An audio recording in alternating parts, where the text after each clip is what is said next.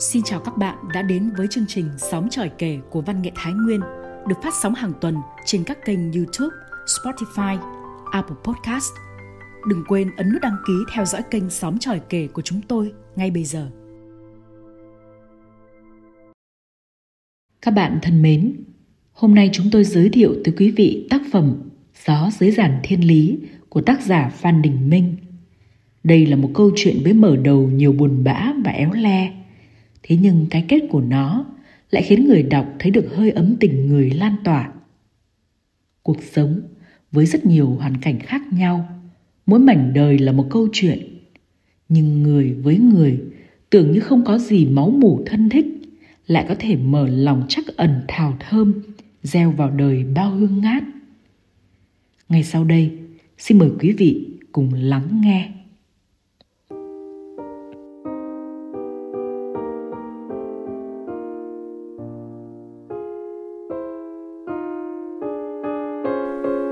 Như bao buổi sáng, ông Đại dọn hàng sớm. Gió hát chéo từ hồ nước thoáng đãng phía đầu đường ùa vào lùa mọi thứ bức bối chật trội của khu nhà tập thể tung đi đâu hết. Nhường chỗ cho cái mát xe xe lấy từ hồ. Hàng nước ông Đại nép gọn vào góc tường cạnh cổng của khu nhà. Mấy dây thiên lý nhà ông thợ chữa xe đạp vươn xuống lắc lèo chỗ ông Đại ngồi. Uống nước trà ở hàng ông Đại rồi lại được tận hưởng mùi hương của hoa thiên lý nữa thì thật là thư thái hiếm có. Người đàn bà chạc 30 tuổi ngồi ở hàng ông Đại đã lâu, chén trà ông Đại rót vẫn đầy sóng sánh. Không biết chị ta chờ ai, mỗi lần có người qua lại, chị lại thẳng thốt nhìn lên, đôi mắt thất thần mệt mỏi. Ông Đại không để ý, ông vẫn ngồi lau ấm chén luôn tay. Thưa bác, bác ơi, ở trong khu của ta có ai trông trẻ thuê không ạ? À? Người đàn bà rụt xe hỏi ông lão. Ờ, trong này hả? Có chứ. Bây giờ ở đâu chả có người trông trẻ? Ông Đại vừa làm vừa trả lời khó nhọc. Thế ờ, trẻ 5 tuổi thì có có không hả bác ơi? 5 tuổi à? Thì đi mẫu giáo chứ việc gì gửi tư cho tốn kém hả cháu? Người đàn bà thoát cúi xuống vân vê quay túi sắc, thỉnh thoảng chị lại nhìn sang phía ông Đại như cân nhắc điều gì đó. Cứ như thế một lúc khá lâu, rồi chị đứng dậy trả tiền và lên xe. Ông Đại cầm chén nước người khách không nhấp môi, đôi mắt ông nhíu lại. Chậm rãi đổ chén trà nguội vào cái xô nhựa đặt dưới gầm bàn, tráng nước lã, lấy khăn lau khô rồi úp vào khay. Hình ảnh người đàn bà đến hàng hỏi vài câu bâng quơ không uống nước mà vẫn gọi, chẳng để lại trong ông một điều gì cả. Tuổi của ông Đại đã ngoài 60. Xưa chiến tranh, ông là một trong những người mở đường xuyên biển để tiếp tế súng đạn, quân trang quân dụng cho miền Nam. Khi ông bị thương rồi xuất ngũ, quân hàm mới vừa thượng sĩ. Vợ ông là bà Hảo, hai người được mỗi một mình cái Thúy. Lớn lên nó học trung cấp tài chính, sau đó vào tận Lâm Đồng công tác và lấy chồng ở hẳn trong ấy. Bà Hảo vào thăm đứa cháu ngoại mới sinh, về đến nhà thì lâm bệnh rồi qua đời. Ông Đại giờ ở một mình ngoài này, mặc dù cô con gái mấy lần đề đạt muốn đón cha vào phụng dưỡng. Nó đâu biết, ông còn canh cánh về phần mộ của mẹ nó, đi thì ai nhang khói. Giờ sinh hoạt chẳng tốn kém gì, trợ cấp mất sức cộng với tiền rút ra từ quyền sổ tiết kiệm mà bà vợ để lại ông Đại sống tạm tạm qua ngày. Kể ra, không cần mở hàng nước bán, nhưng ông muốn mượn chén trà cho có bạn để thổ lộ nỗi lòng vì sự cô đơn cứ hun hút tháng ngày. Hôm sau, người đàn bà lại đến, chỉ khẽ chào ông Đại mà âm thanh chỉ phát ra lúng búng trong miệng. Ông Đại gật đầu rồi thủng thẳng. Ờ, nếu có uống nước ờ, thì hắn gọi, không thì rót rồi lại bỏ phí cháu ạ. Dạ, um, cho con xin một chén ạ. Ông Đại xứng người. Nghe giống giọng con gái ông thế không biết. Khách ăn phở ở quán bà Bằng đã xong. Ao ông ngồi cả xuống hàng nước của ông Đại. Người đàn bà ý tứ ngồi dịch sang một bên. Ông Đại bị cuốn theo câu chuyện của mấy ông khách lạ. Cái thú nhất trong ngày của ông là lúc này. Khi tốp khách đứng dậy trả tiền, ông Đại mới để ý tới người đàn bà chị ta vẫn ngồi vân vê quay túi sắc, còn chén nước trà thì đã cạn từ lúc nào. Ờ, ờ, chị ơi, chị có dùng nữa không để tôi rót? Giọng ông trầm xuống, như ý hỏi điều gì. Dạ, ờ, con cảm ơn ạ. Ngồi thêm một lúc và vẫn không nói câu nào, người đàn bà lại đứng dậy ra về như lần trước. Ông Đại tần ngần nhìn theo.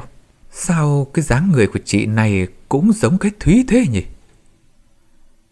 Bẵng đi vài ngày, hôm nay người đàn bà lại đến, chỉ khẽ chào ông Đại rồi mạnh dạn. Ông ơi, ờ, thấy ông Phúc Hậu, con muốn nhờ ông một việc được không? Mấy ngón tay run run dịn giọt mồ hôi, cứ miết mãi vào chiếc quai túi, mặt chị bỗng cúi gằm. Chị nói nhanh, cứ như muốn chạy trốn trước ông lão trạc tuổi bố mình. Nó... Thực ra nó là sự sự đau khổ của con ạ. Con có tội với nó, nhưng mà đành phải xa một thời gian. Khi nào... khi nào trở về, con sẽ... sẽ đón nó lại ạ. Hai vai người phụ nữ sung lên. Nào, bình tĩnh lại đi cháu. Thế cháu muốn nhờ cái gì cháu nói rõ xem nào. Ông Đại cầm cái quạt phẩy phẩy nhẹ vào vai người đàn bà. Con, con nhờ gửi giúp, giúp cháu cái quy. Xin, xin ông đừng hỏi tại sao con, con lại làm như, như thế ạ. Người phụ nữ nấc lên lần nữa. Ông Đại chạnh lòng. Ông bỗng liên tưởng nếu một ngày con gái ông cũng ngồi ở đâu đó, cũng khóc lóc như mưa gió và nói với ai đó xin gửi con nó với thái độ như lìa bỏ thế này. Ông thoát dùng mình. Nhà chị Ngọc ở cùng dãy với nhà ông Đại. Chị treo một cái biển trông giữ xe đạp, chữ viết nguệch ngoạc. Rồi chị trông thêm đám trẻ con trong khu tập thể, phố bên cạnh. Ai nói khó chị cũng nhận. Vất vả nhất là trông con nhà bớt dãy trong và thằng Quốc, mọi người thường gọi là Quốc lùi, con cô Tân ở gác tư. Chị Ngọc nghỉ hưu non đã được gần 10 năm rồi. Thằng Dương, con chị hiện đang học đại học nông nghiệp khoa trồng trọt. Chẳng biết ai hướng nghiệp cho thằng bé mà nó say đắm cái nghề vốn dĩ chưa hề biết một tí gì cả. Ngày học hết lớp 12, bố nó khuyên thế nào nó cũng không chịu, cứ nằng nặc xin cho vào thi trường nông nghiệp. Anh Trung trước sau vẫn khăng khăng một điều, dù thời bình hay thời chiến, bao giờ cũng nhất sĩ nhì nông chứ không thể nhất nông được. Thật may cu cậu đỗ cao chỉ thua anh chàng thủ khoa có nửa điểm. Thế là yên ổn. Thôi thôi thôi, được rồi. Thế... thế nó bao nhiêu tuổi? Giờ ở đâu? Ừ, cháu định gửi bao nhiêu lâu? Ông Đại gấp gáp hỏi người đàn bà mà như hỏi con gái mình. Cháu, cháu 5 tuổi nhưng mà nó còn bé lắm ạ. Cũng bởi không được chăm sóc tử tế. Có thể vài tháng con sẽ về đón cháu mà ông. Chị ta nói vội và không dám nhìn ông Đại. Cơn mưa rào lúc tàng sáng làm cây cối như vừa được tắm gội. Mặt đường nhựa loáng bóng nước, thỉnh thoảng vài ba chiếc ô tô chạy qua dẹt dẹt. Giàn hoa thiên lý ông thờ sửa xe đạp gặp mưa, dây nào dây ấy cứ mơn mờn. Con bé giống mẹ y đặt, cũng có cái mũi thẳng, cao, cặp mắt vẽ lúc nào cũng ngấn nước. Nó cất tiếng chào ông Đại, rồi cúi mặt, chán ông Đại nhăn lại. Ông Đại đưa hai mẹ con bé vào nhà chị Ngọc. Chị Ngọc ra tận cửa đón. Khi đã ngồi yên vị, mẹ con bé cất giọng như cầu khẩn. Chị, chị ơi chị, chị trông cháu hộ em nhé. Em bận làm ăn xa, mọi điều em đã nói hết với ông Đại đây. Tiền công em gửi chị luôn ba tháng. Cháu nó gầy còm nhưng được cái không có ốm vặt gì cả. Đồ dùng quần áo của cháu đủ cả. Chị không phải lo gì đâu ạ. Ừ, cứ yên tâm. Có gì chị sẽ bảo bác Đại. Mà chủ nhật theo chị em nên đến đón cháu. Làm ăn thì cũng phải dành thời gian cho con chứ, đúng không? Chúng cần hơi ấm của mẹ như là cần không khí ấy. Thôi thôi, con ở với bác, ngoan mẹ thương. Bữa nào mẹ mẹ sẽ mua nhiều quà cho nhé. Mà từ hôm qua, con chưa trả lời mẹ về cô Hoạt đấy. Nói chưa hết câu. Thoa tên người phụ nữ ôm chặt con Quy vào lòng, nấc từng chập. Chị Ngọc cười hi hi, cố xóa đi sự xúc động của cả hai mẹ con. Sao, sao mà phải khóc? Cứ yên tâm, Không chừng tuần sau về ấy, em thấy con béo ra. Nhà này đang thiếu con gái. Bác Trung ờ, cưng phải biết. Những lời nói vô tình như khứa vào lòng mẹ con còm. chị buông nó rồi bước vội ra cửa, đi thẳng, quên cả chào ông Đại. Con còm nhìn mẹ nó khuất hút sau bức tường góc cổng. Nó sự người và òa khóc. Được vài khác thì nó nín, chỉ thấy run run thổn thức. Xong nó dựa lưng vào cái tường nhà mốc hoen, từ từ chuội người ngồi xuống. Khuôn mặt nó mệt mỏi, xanh xao quá. Cứ thế, con còm lặng ngồi nhìn mãi con mèo nhà chị Ngọc đang nằm gọn trên miếng rẻ lau. Bầu trời bên ngoài sầm tối, không gian như bị xé toang bởi tiếng còi tàu từ đâu vọng tới. Ông Đại nghỉ bán hàng từ sớm, ông về nhà rồi lên giường đi nằm. Ông cứ phân vân không biết việc làm ban sáng có đúng không. Con còm bị mẹ nó bò không còn nghi ngờ gì nữa. Có điều, nếu mà xua đuổi người phụ nữ kia thì số phận con còm chẳng biết sẽ thế nào. Mẹ nó dứt nó mà như lìa bõi. Ngấm ngợi một lúc lâu, ông Đại thoát ngồi dậy đi ra khỏi nhà. Ông rón rén nép vào cửa sổ của nhà chị Ngọc như một tên ăn trộm. Chắc ai trong khu mà bắt gặp ông lúc này thì người đó sẽ tá hỏa tam tinh vì một người đáng trọng như ông Đại sao lại đang làm cái việc lén lén lút lút khó hiểu như vậy. Ông Đại thấy trong nhà con bé còm đang ngồi trên chiếc ghế đi văng. Nó cứ mở to mắt nhìn anh Trung nói, thỉnh thoảng nó lại nghiến cổ ngó ngó cái ống chân dài nguỳnh chưa có bắp của thằng Dương bỏ thõng xuống cái cửa chui thọt một chân người lên gác xếp. Quy, Quy sẽ là cục cưng của anh Dương nhỉ? Quy thật là xinh đấy, xinh hơn chị Thủy. Xinh hơn chị Thủy Ly nhà chú Tài nhiều. Hôm nào ấy, chị Thủy Ly ở quê lên, bác sẽ giới thiệu. Chị Thủy Ly vẽ giỏi lắm nhé. Chị sẽ dạy bé Quy vẽ hình của bố này, rồi của cả mẹ này nhá. Anh Trung cứ nựng nó mãi mà không để ý cái huyết chân của chị Ngọc. Tuy mẹ nó không nói nhưng chị Ngọc đoán con còm này không có bố. Anh Trung chẳng biết gì cả. Thì anh cũng thường nựng thằng Mích, thằng Lâm, cả cái bóng con chị Mỹ toe. Đứa nào được chị Ngọc trông, anh Trung cũng quý và đều nựng chúng như thế cả. Cái còm cứ chố mắt nhìn anh Trung, nó không hiểu những lời đó chẳng đến được tai nó mà như chảy xuống đầu, trượt qua làn tóc trơ chuội xuống đôi vai bé nhỏ và biến đi đâu mất. Con bé vô cảm, không dễ buồn tủi mà cũng không dễ xúc động trước những gì người đời dành cho. Ông Đại không dám ghé mắt nhìn thêm nữa. Ông nén lồng ngực để làn hơi bên trong từ từ sụi ra. Ông không muốn để ai nghe thấy ông thở dài hay ông không muốn cả chính mình biết. Cơn gió buổi tối mùa hè ngoằn nghèo luồn qua mấy cái ngách nhà tràn ra khoảng sân kề bên cửa sổ nhà chị Ngọc. Thoang thoảng, mùi hương của hoa thiên lý nhà ông chữa xe đạp. Ông Đại nghiền nghiền cổ như cố hớp mùi hoa lý cho dịu lồng ngực đang có ngọn lửa ở bên trong. Trên gác ba, eo ẻo giọng nữ thuyết minh bộ phim Mối tình Thượng Hải, nghe nhão nhuệt. Nhà con Thủy Ly cũng ở cuối dãy này. Nó học lớp 3 rồi, bố mẹ nó chỉ có mỗi nó. So với mấy đứa cùng lứa, con Thủy Ly lớn hơn nhiều, đã đứng đến vai mẹ. Ở nhà không lúc nào thấy con bé Thủy Ly rảnh sang. Nào học vẽ thứ bảy, học đàn vào thứ ba, còn chủ nhật thì học thêm ngoại ngữ. Nếu tính sức lực bỏ ra của con trẻ bây giờ dành cho sự học và các hướng nghiệp của bố, của mẹ, có khi cả hướng nghiệp bạn của gì thì còn hơn người lớn. Còn Thủy Ly được nhiều thứ đồ chơi, nó có một gia đình gấu bông, gấu bố, gấu mẹ, gấu con. Nó có cả một gia đình gà, gà mẹ, gà bố, gà con. Còn Thủy Ly còn có một bộ đồ chơi khám bệnh, gồm đủ ống nghe cặp nhiệt độ.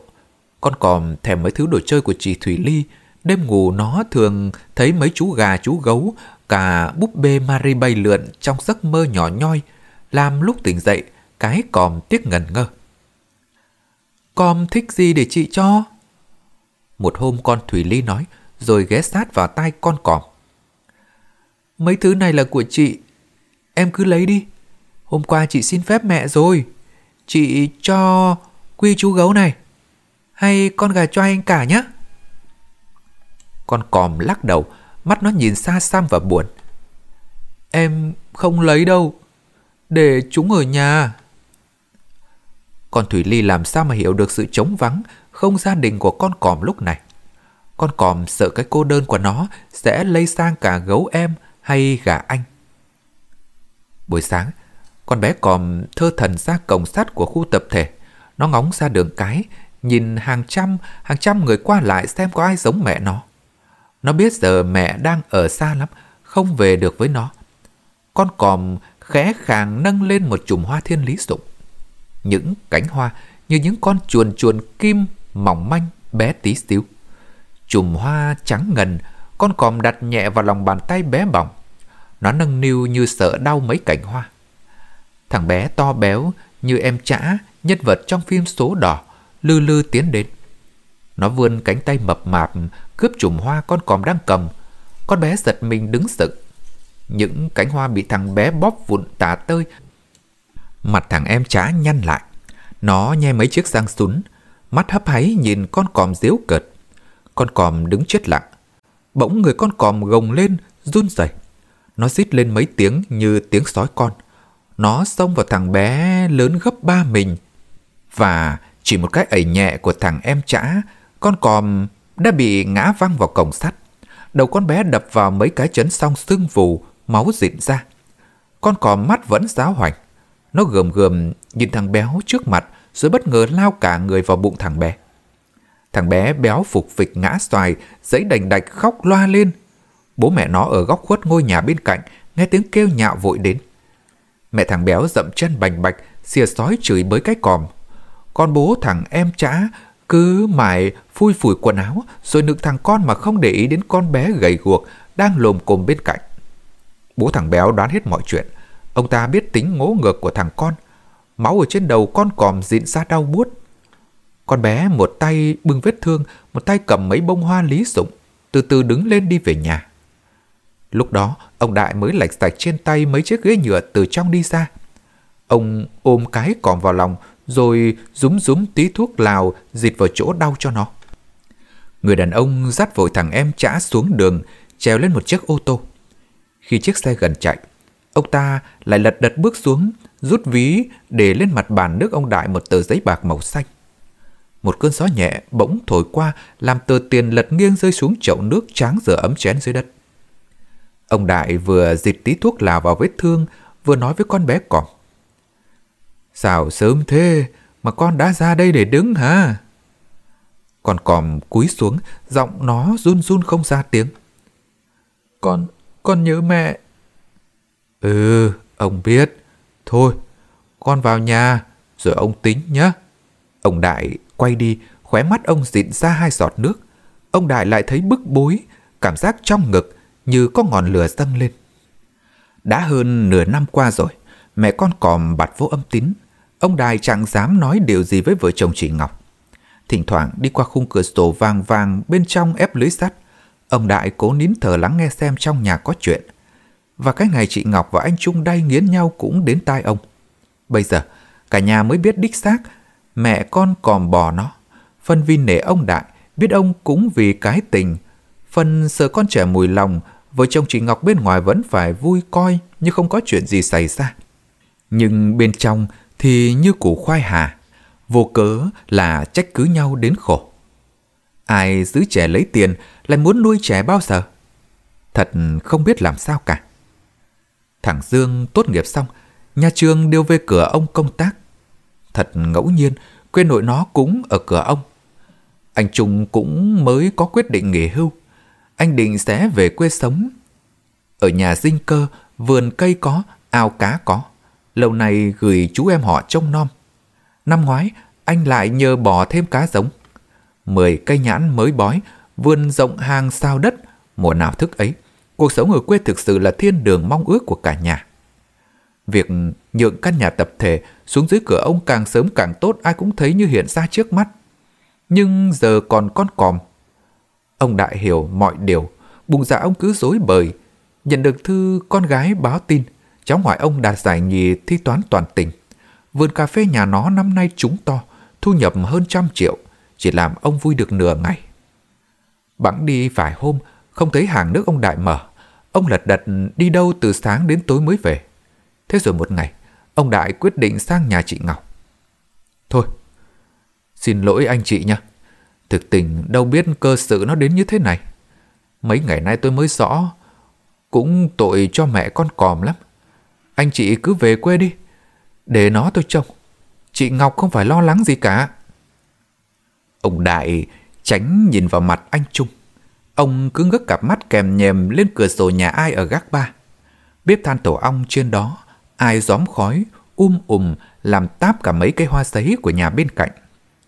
Ông Đại nói vội, nhưng trong lòng Dương lại sợ mọi người nghe thấy. Mới lại hơn tháng nữa, mẹ nó sẽ ở nước ngoài về đấy. Anh Trung đưa tay nắm mãi tay ông Đại, ra chiều thông cảm. Năm ngày sau, con còm sang ở với ông Đại. Hôm chia tay chị Ngọc, anh Trung về quê là thật quyến luyến. Chị Ngọc cứ ôm con còm vào lòng không muốn rời xa nó. Con sang ở với ông Đại, vài bữa nữa có việc rồi bác lên.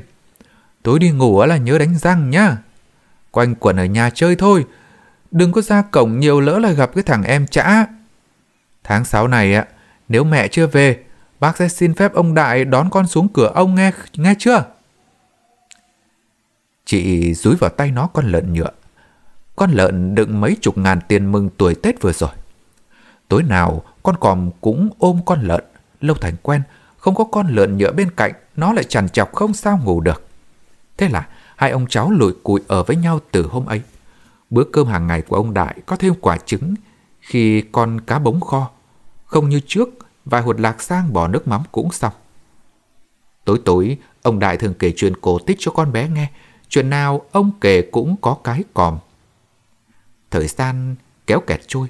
Bốn tháng sau, ông Đại thấy mình kém ngủ, nhiều lúc mệt giấc, rồi tức ngực, đau như xé bên trong. Bệnh viện nói ông bị ung thư phổi, thời kỳ cuối rồi. Căn bệnh ác nghiệt hành hạ ông đêm ngày, có lẽ chẳng còn sống là bao. Ông Đại nghĩ, sống chết là lẽ thường, cưỡng cũng không được, và ông biết ngày gặp lại bà vợ chẳng còn bao xa. Một hôm, đường đột thấy chị Ngọc lên, chị bước vào nhà rồi ngồi xuống cạnh giường, giường bệnh của ông Đại. Sau khi hỏi thăm bệnh tình của ông cụ, chị Ngọc ngập ngừng. Con, con lên thăm ông ốm và cũng à, muốn à, thưa với ông. Cũng là chuyện của con Quy thôi. Chị Ngọc dừng lại một lúc khá lâu rồi nói mạch là Từ hôm về dưới cửa ông, mọi chuyện gia đình con đều thuận lợi, nhất là việc công tác của thằng Dương. Nhưng có điều à, anh Trung cứ buồn rười rượi, nhiều bữa bỏ cơm đấy. Anh ấy nhớ con Quy. Thôi thì không là máu mủ nhưng con còm cũng cũng gắn bó với gia đình nhà con. Anh Trung khấn khoái bảo lần này ấy, lên xin ông cho con Quy xuống ở hẳn với vợ chồng con. Cần nhắc mãi con mới dám thưa chuyện. Xin ông thông cảm ạ. Cặp mắt kèm nhèm của ông Đại bỗng sáng lên những tia sáng.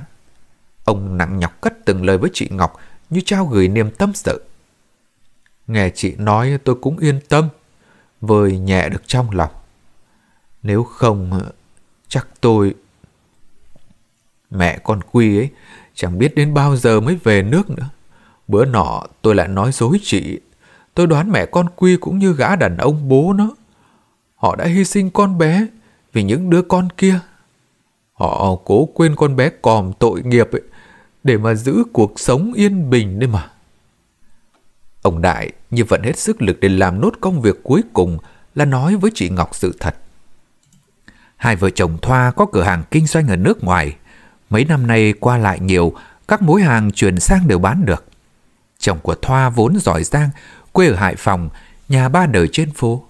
Cái gen buôn bán vốn dĩ đã ngấm vào trong máu. Một năm lao tâm khổ tứ ở xứ người, anh ta có thể kiếm ra tiền tỷ. Thoa thì núp bóng cây tùng, chỉ sợ chồng và kính nể anh. Hiểm một nỗi anh rất là gia trưởng. Đã từ lâu, chỉ có thói quen phục tùng, phục tùng đến cả ý nghĩ của anh. Một năm, đột xuất, chồng sai Thoa về nước điều hành mối hàng để gửi đi. Trời xui khiến sao, cô phải lòng rồi có chữa với một gã chủ salon ô tô cũng đã có gia đình. Và cái quy là kết quả của mối tình.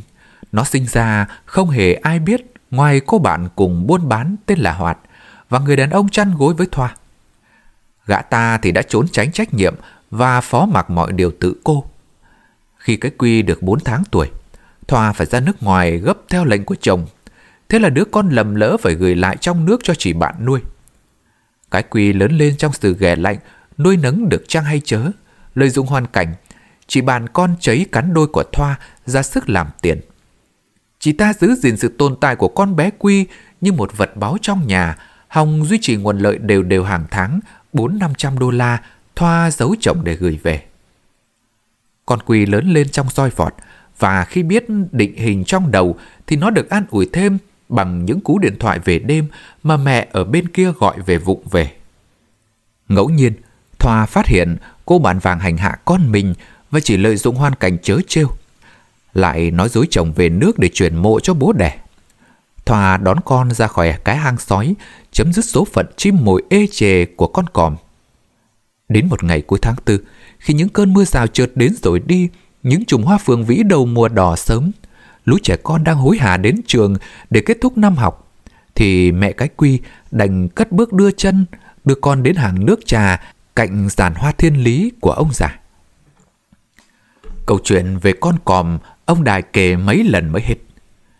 Cả buổi sáng trôi qua, chị Ngọc thấy như có một đoàn tàu đang rình rịch chạy trong đầu, trái tim chị đập loạn nhịp đi.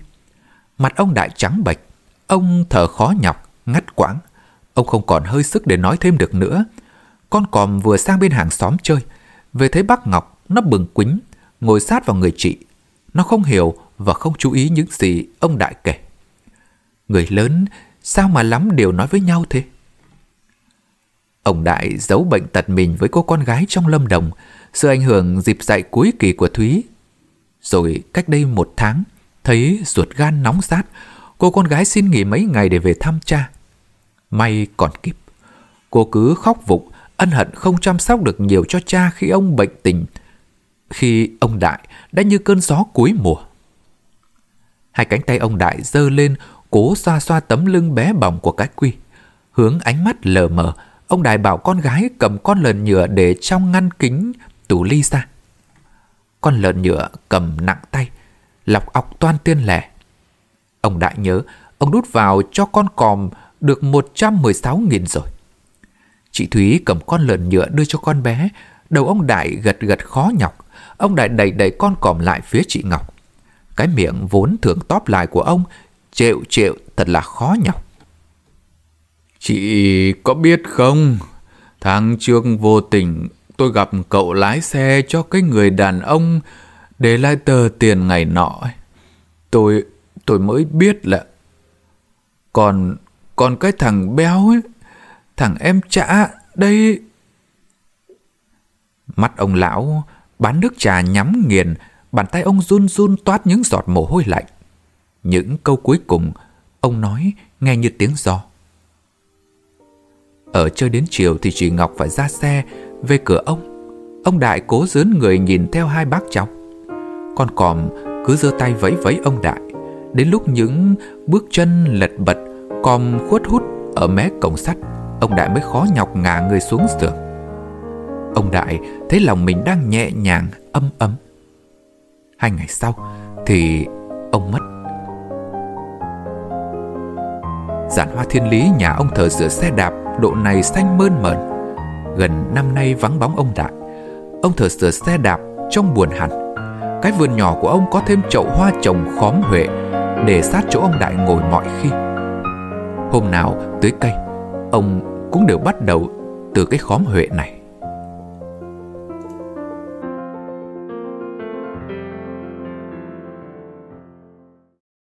Quý vị và các bạn vừa lắng nghe tác phẩm Gió dưới giàn thiên lý qua giọng đọc Trần Phú. Ngay bây giờ sẽ là những chia sẻ của tác giả Phan Đình Minh về câu chuyện xung quanh tác phẩm này. Cách đây thời gian khá lâu, tôi có ở một khu tập thể 58 Trần Nhân Tông, Hà Nội. Ờ, khu tập thể của tôi, tôi ở trong một căn nhà rất chật, khoảng 98 mét vuông. Gọi nó là căn nhà cũng được, hay như một cái container trong ngực. Mùa hè thì ong ong, mùa đông thì như nằm trong một cái chai. Khu tập thể của chúng tôi rất nhiều người, ở những căn nhà cấp 4. Đằng trước của tôi là một à, hộ gia đình à, cũng sống chật trội gần như tôi.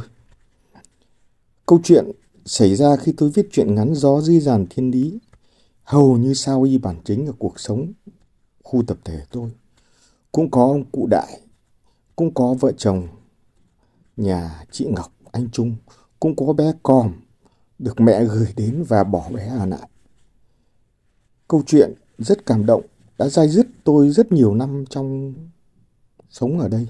Khi tôi chia sẻ chuyện ngắn này với độc giả, à, tạp chí Văn nghệ Thái Nguyên, thì tôi đã rời khỏi khu tập thể này được một thời gian khá lâu. Nhưng sau đó tôi được biết này cuộc sống của bé Quy ờ, cũng sang trang mới bởi vì bé được gần gũi với những người nhân hậu như chị Ngọc, như ông Đại ờ, thì, chắc chắn cuộc sống của bé đã thay đổi. Ừ. Và sau này thời gian cứ trôi đi, trôi đi, tôi không còn thông tin được biết về những người ở khu tập thể này nữa. Và tôi biết được rằng là à, bé Quy đã có một cuộc sống mới trong một gia đình mới, ở một nơi ở mới.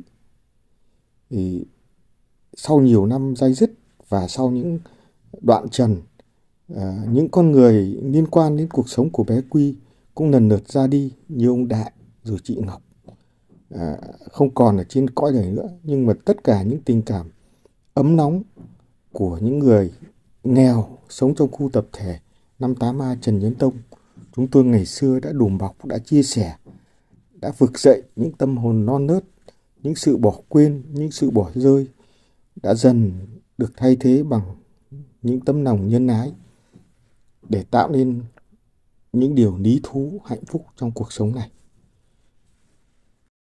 Các bạn thân mến, chương trình đọc truyện của chúng tôi xin tạm dừng tại đây. Hẹn gặp lại các bạn vào chương trình sau. Tạm biệt và thân ái.